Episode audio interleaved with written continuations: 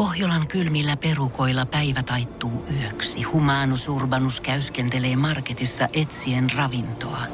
Hän kaivaa esiin Samsung Galaxy S24 tekoälypuhelimen, ottaa juureksesta kuvan, pyöräyttää sormellaan ympyrän kuvaan ja saa näytölleen kasapäin reseptejä.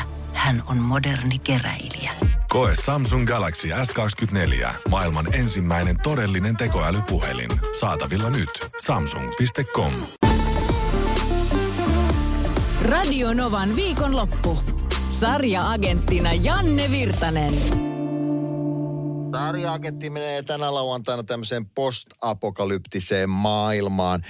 HBO julkaisi tammikuun puolessa välissä The Last of Us nimisen TV-sarjan, joka perustuu tietokonepohjaiseen videopeliin, saman nimiseen sellaiseen. Tämä peli julkaistiin vuonna 2013.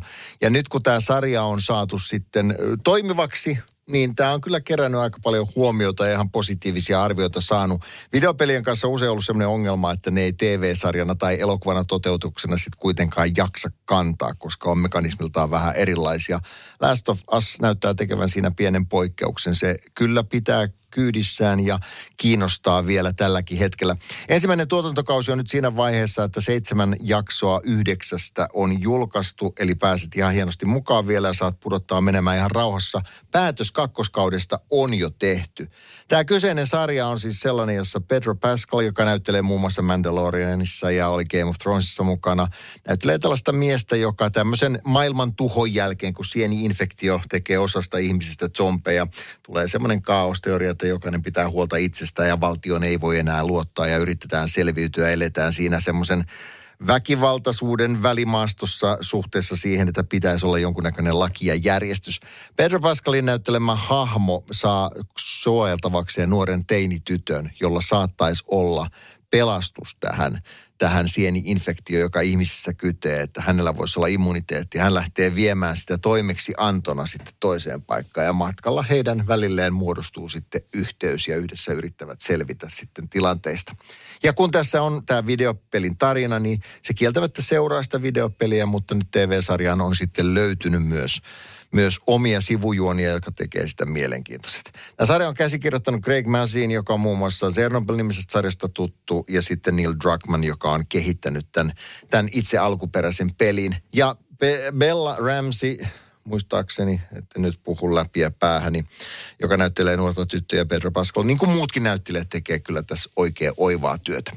Last of Us löytyy siitä siis HBO Maxilta ja sarja-agentti suosittelee, jos ja kun tämän tyyppisestä maailmankuvasta olet kiinnostunut. Tuossa Anne laittoi viestiä vähän aikaa sitten ja sanoi, että tällä hetkellä katson ihan parasta sarjaa Smother – suomennettu tukahduttava rakkaus. Ja tää löytyy Yle Areenasta tosi koukuttava brittiläinen sarja. Pitää paikkansa, sen kakkoskausi on katsottavana Areenassa. Sitä kyllä voi suositella. Mandalorianen kolmas kausi alkoi kuulemma juuri Disney suoratoistopalvelussa sitä suosittelee. Ja tähän liittyen tota noin, on Suomi mainittu Kalevalla planeetalle nimittäin menevät kolmannella kaudella. Eli tämähän on, tämähän on hieno juttu. Eli Mandalorian, jossa myös Pedro Pascal näyttelee nimihenkilöä niin kuin tuossa Last of Usissakin. Sen lisäksi täältä tuli Good Doctor, uudet jaksot Viaplayssa on katsottavissa parhaillaan. Samoin samaisesta löytyy Shield Line varjolla. Matti laittoi tuossa viestiä, tämä Michael Chiklisin tähdittämä raaka, korruptoitunut poliisimaailma Shield, niin siitä suositellaan sen seitsemän tuotantokautta on kaikki katsottavissa siellä. Harjunpää TV-sarja Seemoralta on nyt ilmestynyt Netflixiin ja päässyt siellä hyvin katselulukuihin. Se sai tuossa myös maininnan. Tipsit, tärpit ja vinkit viikonlopun sarjamaratonareille. Radio Novan viikonlopusta. Jälleen ensi lauantaina.